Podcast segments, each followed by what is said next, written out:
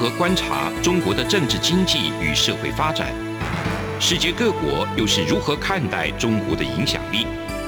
而两岸间有哪些焦点议题与新闻事件？深入解析，多面向的透视中国。欢迎收听《这样看中国》。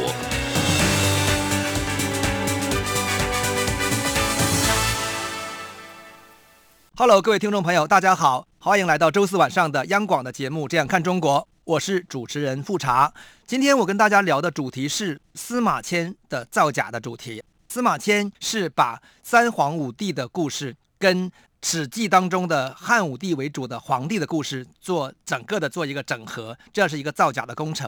那他为什么造假？这就是我们今天跟大家讨论的主题。好，我们都知道这个中国的历史的概念，哈，是。基本是从司马迁的《史记》开始的。可是我要先讲一下这个“史”的意思是什么。“史”呢，就是一个中国的“中”，下面加一个“右”啊，就是右手的“右”。所以它原来的意思是一个一个人用右手拿着一个记事的本子。所以它的意思跟现在的历史是不一样的。那这个史官呢，就是拿着记事的本子。这个人呢，他的功能是每天把发生的事情记在这个本子上面，然后就以这个记事本的记录为基础。然后呢，演变成中国的这个历史文化，好，这就是史的本意。那我们现在讲的历史呢，它实际是“历”这个词跟“史”这个词的合成词。这个词是谁创造的呢？是日本人创造的。日本人在明治维新之后，他们发现说，哇，这个外国英国有 history，那这个词该怎么翻译成日语呢？他们就借用了汉字的“历”跟“史”两个字来解释 history，然后就把这种西方的史观。引进到了东亚的社会，然后那些清国的留学生，在日本的留学生，他们呢，在日本发现了历史。啊，这个历加史，而不是史哦，于是把这个历史的新词带回到清国，从此呢，清国以及后来的中华民国就有了历史，西方历史的概念，这是历史。那我们还是回到司马迁的《史记》，我们现在当然就会把司马迁的《史记》当成就是历史，可是事实上。司马迁的《史记》原来的书名叫做《太史公书》啊，它记载的故事是说，是从最早的一个皇帝啊，最早的天子叫皇帝开始。这个“皇”呢是黄色的“黄”啊，“帝”是帝王的“帝”，不是后世的秦始皇的那个皇帝。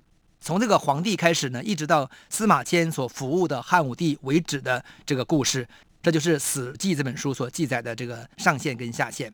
根据《史记》的记载呢，司马这个家族原来是周代的史官，他的爸爸叫司马谈，是汉代的太史公。太史公就是史官长，掌管这个天官、天官、地官、水官的那个天官，也就是负责占星术啊。这是司马迁那个家族的传统。然后，但是在西元前的一百一十年，汉武帝去登泰山祭祀天地、举行封禅仪式的时候呢，竟然不让这个司马谈去参加这个仪式。可是司马谈是负责占星术的，负责祭祀天地的时候，竟然不让这个太史公这个史官长去参加祭祀，是一个巨大的羞辱。所以这个司马谈就羞辱而死。然后司马迁在他爸爸死后两年，就继承他爸爸的工作，当上了新的太史公。那年呢，他二十八岁啊。这就是司马迁这个家族的故事。那么司马迁在他三十二岁的时候，也就是四年以后。那一年，按照西元纪年，就是西元前的一百零四年的时候呢，那一年是非常重要的一年。为什么呢？因为那一年是甲子年。按照传统中国的这样天干地支的循环，那一年是六十天干的循环的起点啊，一个循环的起点是甲子年。而且那一年的阴历十一月呢，又恰恰是甲子日，两个甲子。而且那一年的夜半时刻呢，又恰好是冬至。所以呢，这三个刚刚好的时间结合在一起的话呢，是非常非常对于这些负责占星术的天官，对于司马迁这样的太史公的角色来说，是非常意外的一个非常不一样、不寻常的一个一个时间点。所以这个时间点呢，就在他们的观念当中，就认为是跟宇宙万物刚形成的状态时间是相同的一个时间点。于是呢，就是一个新的历史时刻开始了。啊，这是司马迁他们当时的看法，所以司马迁就赶快给汉武帝上书建议说，现在呢，我们应该重新来制定历法。这个历法呢，因为我们的人类世界已经回到了太初的状态，太是太阳的太，初是大年初一的初，回到了太初的状态。好，这是一个非常神秘的时刻，非常重要的时刻，所以我们要重新来制定一个历法。这个历法叫太初历。那太初当然就是开创天地，重新开始，时间重新开始嘛。宇宙结束一个循环，开始一个新的循环。于是这个太初历呢，就把这个当年正月作为一年的开始。那我们知道，在汉武帝之前的一年的开始是每年的阴历的十月，而不是阴历的一月啊，这是差两个月的时间。所以这是汉武帝开始制定太初历，重新规定的这个新年的开始。我们今天还沿循这样一个一个习俗，就是每年正月是新年的开始。那同样呢，也把这个当时的这个所谓的水德呢改成土德啊。这里我要讲一下什么叫水德跟土德，就是。按照这个传统的这个五德始终学说，阴阳五行的学说，它是这个阴阳家邹衍所发明的一种宇宙论。他认为宇宙的时间是用木啊、金啊、水呀、啊、火啊、土啊这五种元素和五种德或者五种能量来交替轮流而实现的。所以秦始皇时期在统一天下时候呢，就采纳了这套理论。那他就开始觉得自己是什么德呢？既然我要采用了五德，那我是什么德呢？秦始皇认为自己是水德。那他是水德，按照这个木金水火土的循环呢，往上追溯，所以他认为是说武帝是土德，夏是木德，商是金德，周是火德，然后呢秦取代周，所以我是水德。好，这是秦的理论。那水德呢，跟季节对应的是冬季，所以呢秦朝呢就以冬季为一年的之首啊，以冬季的十月份为一年之首，这是秦的说法。可是到了汉之后呢，哎，就改成了这个每年的一月份。为一年之首，同时把这个水德换成土德，这就是这个阴阳五德、阴阳五行的这样一个学说。那么司马迁呢，他就是利用这样一个阴阳五行的学说，让汉武帝重新修改历法，变成太初历。同时在这一年当中，他做了一个非常重要的一个工作，就是开始撰写《史记》。我们要知道哈，在公元前西元前一百零四年这样一个特殊的一个循环的开始，就是那一年是。甲子年啊，是甲子日的冬至开始，司马迁开始写《史记》，因为他认为这个时间对他来说非常的重要。这一年呢，汉武帝第一次的用年号，皇帝的年号来表示来来记载时间。之前呢，都是用这个干支记载时间，所以在公元前的一百零四年，这是第一次用皇帝的年号太初作为纪年，所以当年叫太初元年。那司马迁也是在这个太初元年的时间开始撰写《史记》。他之所以认为这个时间很重要，就是因为他认为在这个一百零四年的时候呢，宇宙回到最初状态，之前的历史已经终结，汉武帝之后是开始一个新的循环。好，这样一个理论呢，我们今天人觉得很难理解，觉得是胡说八道。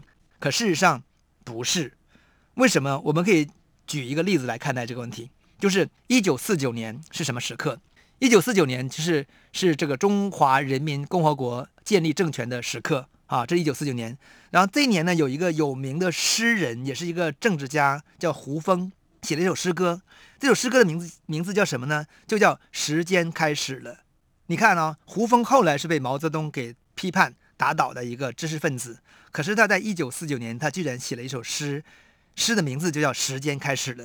什么意思呢？难道时间之前没有吗？不是，这个时间开始，就意思说，在整个中国的政治当中。之前那个历史已经终结了，现在我们开始一个新的时间啊！所以他诗歌是怎么写？他说：“毛泽东他站在主席台的正中间，什么飘着四面红旗，然后说他气立着像一尊塑像，掌声跟呼声静下来了。祖国，我的祖国，今天在你新生的这神圣的时间，全世界都在向你敬礼，全宇宙都在向你祝贺。”我们看胡风的这种诗歌里面的概念，宇宙。神圣的时间开始了，其实跟司马迁在公元前一百零四年写《史记》的想法一模一样啊，没有任何变化。我们就知道这个这种传统的这种观念到现在其实都还有遗留。那么司马迁写《史记》，除了历法之外，这样一个认为时间开始了，宇宙已经开始是一个新的循环了之外，它其实有一个非常强烈的现实的背景。这个现实背景呢，就是汉武帝。当时的这个皇帝制度其实已经发展到了极限，也就是说，从秦始皇开始的这样一个皇帝制度，到了汉武帝时期，其实发展到了一种极限的状态。我觉得跟后世比，像比如说像唐代的皇帝或者清代的皇帝，其实都没有达到汉武帝时期那个皇帝的那个中央集权的极限。那毛泽东跟他比，是不是可以达到这个？我相信专家学者可以各自去研究进行评论。我自己没有办法马上给出个结论。但是在至少在古代史的时候，汉武帝的皇帝的中央集权绝对达到了极限。所以司马迁这样一个动作呢，写《史记》的动作呢，某种意义上也是对现实的一个呼应。好，所以我们看到说司马迁，我们讲司马迁的造假，我们事先要先讲的是司马迁为什么要写《史记》，为什么要在这一个时刻。在公元前的一百零四年这个时间点来写《史记》，那么就是因为他认为这样一个重要的时刻是一个新的开始。那这个新的开始是他要把之前的历史进行一个系统的整理。这是司马迁的一个想法。那我们知道，在这个汉代已经把秦代的水德转换成土德的这个时候呢，他其实这里是有个脉络的，就是秦始皇在统一天下以后呢，他认为秦始皇已经认为是说宇宙循环，按照这个木金火水土的这个五德的循环论来说，秦始皇进入了这个所谓的水德时刻呢，这个五德始终已经完成一个循环，所以他是最后一个。啊，所以他认为说宇宙的循环已经进入最后的时代了，因此呢，秦始皇就认为说他是非常厉害的，他就放弃了原来的王的一个称号，改用了一个新的称号，这个新的称号就是叫皇帝。我们今天耳熟能详皇帝，那皇帝的意思是认为秦始皇的功绩是功过三皇，德兼五帝啊，功劳跟品德都比原来的三皇跟五帝更厉害，所以他叫皇帝。我们看这个名词啊，皇帝是两个称谓的叠加，是皇加帝。那其实秦始皇刚刚推出“皇帝”这个词的时候，其实当时的人哈、一定很难接受，因为他们已经习惯了皇或者帝。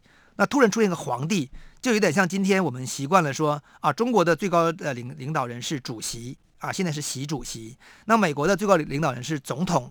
所以，我们如果把主席跟总统合起来制造一个词叫主席总统。我们一定不习惯嘛，对不对？对，这个情况就是类似于秦始皇时期把皇帝这个称谓创造出来是一样的状态。其实当时的人是很不习惯的。我们今天觉得“皇帝”两个字已经很顺口了。那秦始皇自认为皇帝之后呢，他就觉得这个历史呢进入一个最后一个循环，代表他的政权呢会不断的延续，一直到永远啊。所以他认为自己是始皇帝，以后是二世、三世，一直到万世啊，传之无穷。当然，我们知道很快。秦传到二世以后就被灭亡了，然后后来取代秦的政权就是汉高祖的刘邦。那刘邦他在继承秦的政权之后呢，按照五德始终的说法，他应该进入另外一个德，对不对？而不是水德，应该进入土德。可是从汉高祖刘邦到汉武帝之前，一直都没有改，都维持水德。当初有人想提出改土德，可是就是没有改成，所以到了汉武帝的时期，才第一次修改历法。把这个土德来替代水德啊，所以这也是司马迁来这个写《史记》的一个重要的一个背后的大的一个背景。也就是说，在汉武帝时代，这个中国的历史观才开始以汉武帝的这个时代的中国为背景，开始进行建构。这个建构呢，就把这个历史推到了最古老的一个传说的神话当中的一个天子叫皇帝的身上。也是在汉武帝的时代，皇帝这个角色突然得到大家的推崇，之前没人理他。之前只是偶尔在有些典籍当中谈到了皇帝，可是呢，说法都是非常不统一的，啊，是非常带有一种像道家的仙人的色彩。可是到了司马迁的《史记》，皇帝突然变成中国人最古老的祖先，啊，这是司马迁虚构出来的结果。那么司马迁是把汉武帝的事迹投递到皇帝的身上来虚构出皇帝的丰功伟绩。他为什么要这样做，以及他怎么虚构出皇帝的事迹？那我们在节目的下一阶段会跟大家去讲。我们到这里先休息一下下。从两岸、国际、历史、文化与财经等角度透视中国的《这样看中国》节目，每周一到周五晚间九点三十分到十点在中央广播电台播出。如果您对《这样看中国》节目有任何收听想法或意见，欢迎寄信到台北市北安路五十五号。也可以透过电子邮件的方式，节目有两个信箱：二零二零 at rti 点 org 点 tw，或是二零二零零二零三 news at gmail.com。再次谢谢听众朋友们的收听与支持，请持续锁定每周一到周五晚间九点三十分到十点播出的《这样看中国》节目。各位听众朋友，大家好，这里是央广的《这样看中国》，我是主持人富察。我们在节目的下半段呢，来继续聊聊司马迁为何造假虚构出五帝的故事。我们知道司马迁所谓虚构出的五帝呢，其实是为了现实的需要。那么，司马司马迁是创造出一种文体，专门是给皇帝专用的文体，这个文体叫本纪。我们今天看《史记》，我们会发现会发现说，哎，中国史书有本纪啊，有列有列传啊，有表啊，有书，有不同的题材，但是只有本纪。本是书本的本，纪是纪年的纪，记事的记。本纪这种文体是专门给皇帝用的一种题材。那么司马迁用本纪来表明皇帝，可是当时皇帝是从秦始皇才开始有的啊，秦始皇之前是没有皇帝的。那么之前的这些人可不可以列入本纪呢？司马迁认为当然可以，因为他们虽然名字不叫皇帝，可他们事实就是皇帝，这是司马迁创造出来的哦。好。那我们看司马迁是如何把之前的历史进行追溯的呢？他首先就追溯到了武帝，哪武帝呢？就是黄帝、颛顼、库、帝喾、帝尧跟帝舜啊，就是黄帝、颛顼、库、尧、舜这五个人叫武帝。之后的禹就是夏的君主，所以的武帝之后的本纪，他就设了夏本纪。然后呢，夏之后呢，被殷商打败，他设定殷本纪。殷本纪，殷被周打败，他设定周本纪。周被秦取代，所以他设秦本纪。这个秦本纪是秦朝早期的历史。然后他专门设个秦始皇本纪啊，因为秦始皇是第一次出现皇帝嘛，他把秦始皇的皇帝之前的从武帝到他的家族秦国家族的历史都列入本纪当中了，就认为说这些人都是皇帝啊，这是司马迁的创造。所以他就是把。一个虚构的东西，把它加以加以历史化了。那么我们知道，就是司马迁在撰写历史的时候，其实当时那个中国世界已经形成了啊，是一个非常完整的大一统的政治单位。这个政治单位呢，是由秦始皇开始统一天下形成的，一直都维持到汉武帝的时刻。到了汉武帝时刻，不但维持，而且是发展到极致。所以这是一个现实的情况。那么司马迁是把这个现实的情况呢往前追溯，把之前不是这样一个现实的东西也拉入这个现实。好，我们要这样理解哦，说司马迁实际是把汉代的世界的现实往前追溯，一直追溯到皇帝，建构出一个假的东西。这个情况很像一九一二年建立一个叫做中华民国的国家。这个中华民国的国家呢，它实际上是按照现代的这种主权民族国家的宪法意义上而成立的国家。啊，尽管它并不是很完美，可是它的这个宪法体制是叫做主权民族国家，这是一九一二年建立的。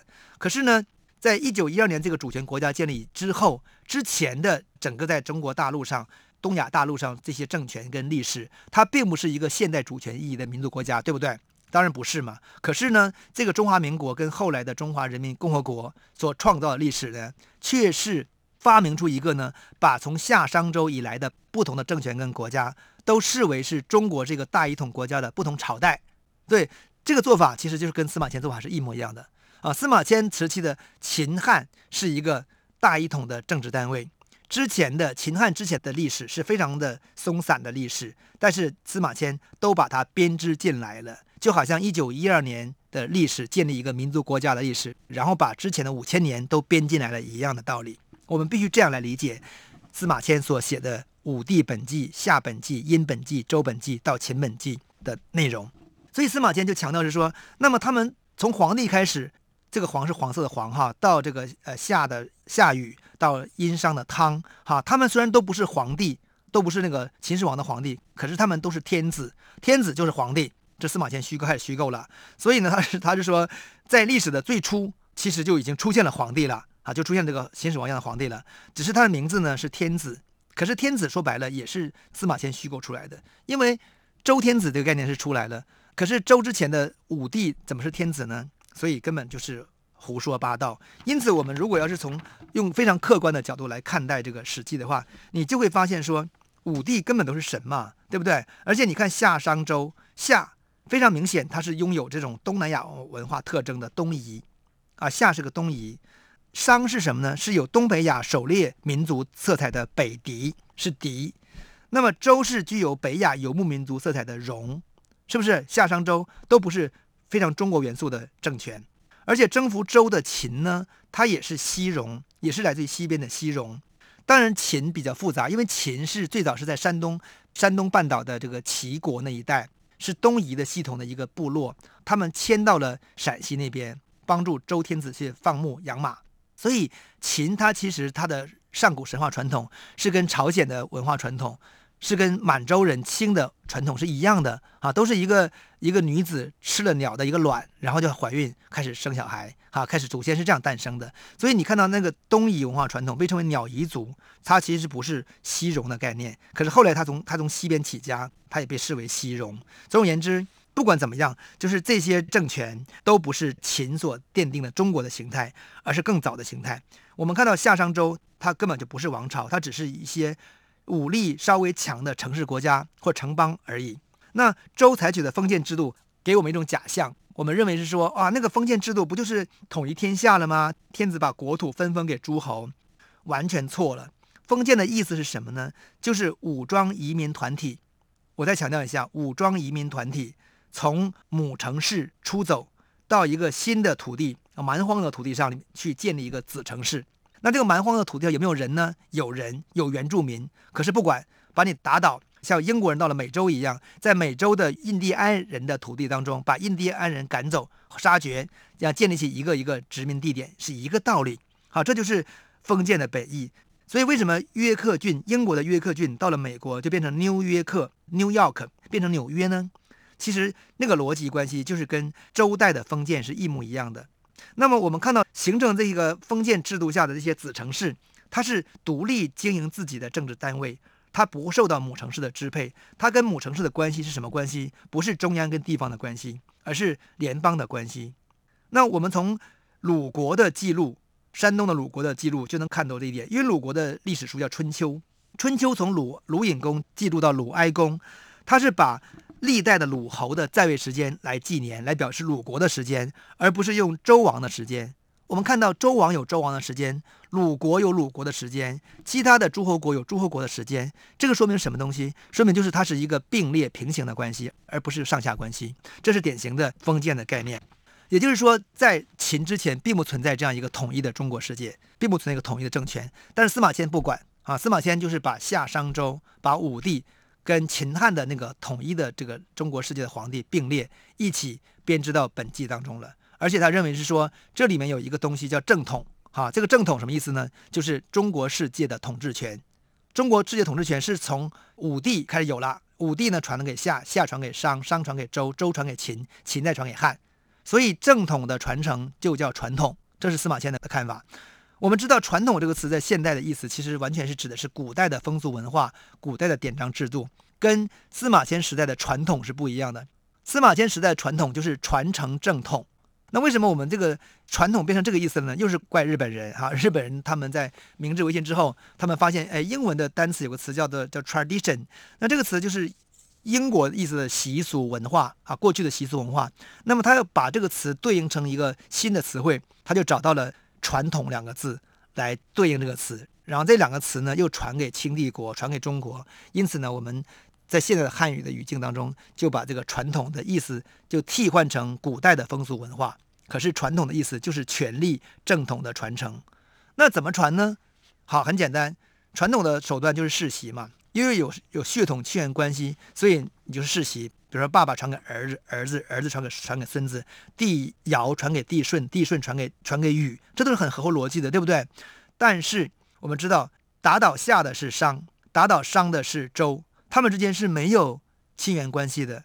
那么，怎么要承认他们的正统是传承的呢？所以在周朝的时候呢，就出现一种革命论。革命论的意思就是说，前一个王朝的德已经衰微了，所以呢，上天就会把这个王朝的命给革掉。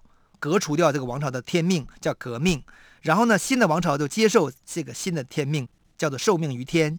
这个时候呢，正统就转移了。这是周人所创建的一个政治学说。这个政治学说其实到这个中华民国时期的这个国民革命、共产革命都还存在，这是叫革命论。可是这个革命论在周代时候出现了哈，可是到了战国时期，也就是周代的晚期的时候呢，革命论这个学说呢又跟血统论。混在一起了。我的意思是说，在战国的时候，你就会发现，竟然又出现着一些奇怪的说法，说什么呢？就说夏、商、周这三个王朝都是皇帝的子孙建立的王朝。这个说法是战国时期才出现的哦。然后战国时期的人们就认为是说啊，这个殷商的这个始祖呢叫做契，啊，契就是契约的契。他的妈妈是谁呢？就是帝嚳的妃子。那帝嚳是皇帝的曾孙啊，所以商是皇帝传承下来的。好，战国人就认为周的始祖叫弃，抛弃的弃。那弃的妈妈是谁呢？也是帝嚳的妃子，是帝嚳的另外一个妃子，可能是。那么因此呢，周也是皇帝传承下来的。我们看到商跟周是敌对的关系。而且周打败商，因为没有血统关系，所以周发明了一个叫做革命论啊，受命于天的革命论来解释这个它的政治合法性。可是到了战国时候呢，竟然就说周跟商都是皇帝的后代，这不乱扯吗？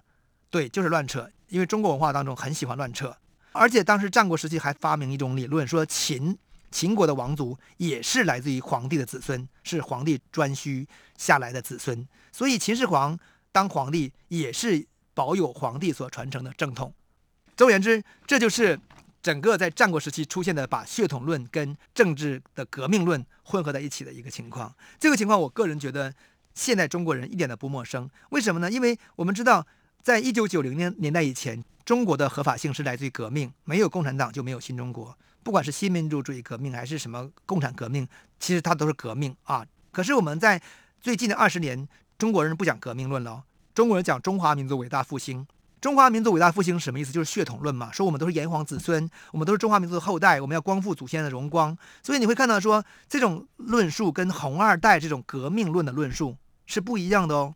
就好像周跟商一样，他们没有任何血统关系，我打败你是出于天命。可到后来呢，就变成说我们是一家人，我们都是皇帝的子孙。所以其实现在中国的这个政治论述当中。出现了这个我中华民族的论述，强调中华民族论述跟当初的革命论述之间本来是矛盾的，可是现在呢，他不管了，他就开始改成这个论述，所以这个情况下跟战国末期这个革命论变成了血统论混在一起的状态是一模一样的。看，这就是历史，历史跟现在是非常的接近。然后呢，我们看到汉汉刘邦是完全是平民百姓，那如果根据传统传承正统的根据。他就变成只能够是用革命论来解释自己，对不对？可是天命很抽象啊，所以汉代就出现非常多的怪异现象。好，所以汉武帝的时期，各种的这个奇怪的理论呢、就非常发达，各种这个祭祀啊、占卜啊、预言的风气就非常盛行。总而言之，这就是汉代的不得已而创造的一个现实。那我们看司马迁的《史记》，就是架构在这样一个正统的观念当中，把神话当中皇帝的故事跟现实中汉武帝的故事结合在一起，从而呢就奠定了一个中国文明的一个基本的历史特征。这个部分我可以把它简化说，就是造假哈，为了现实的需要而进行造假。那也因此呢，皇帝跟天下才是历史记述的对象。如果不是跟皇帝无关的事情，历史就不加记述，这就是传统中国文化的的特质，到今天都没有改变。好，这就是今天央广的《这样看中国》的复查看历史时间，我跟大家分享的观点。听众朋友们，如果有任何的收听想法，可以写信到台北市北安路的五十五号，或者是发邮件给我，我们邮箱是二零二零 @rti 点 org 点 tw，或者是二零二零零二零三 news @gmail 点 com。好，我们下周四晚上再见。岁末年终，央广每周一到周五晚间九点半到十点播出的《这样看中国》节目，为了感谢听友网友的收听与支持，举办听节目抽好康，《这样看中国》岁末送好礼活动。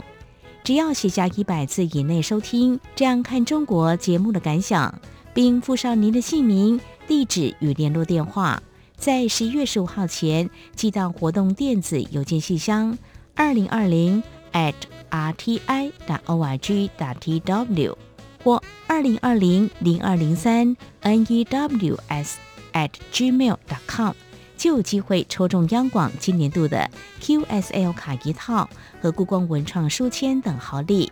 特别的好礼送给特别的你，活动将抽出三名幸运听众朋友，欢迎踊跃参加。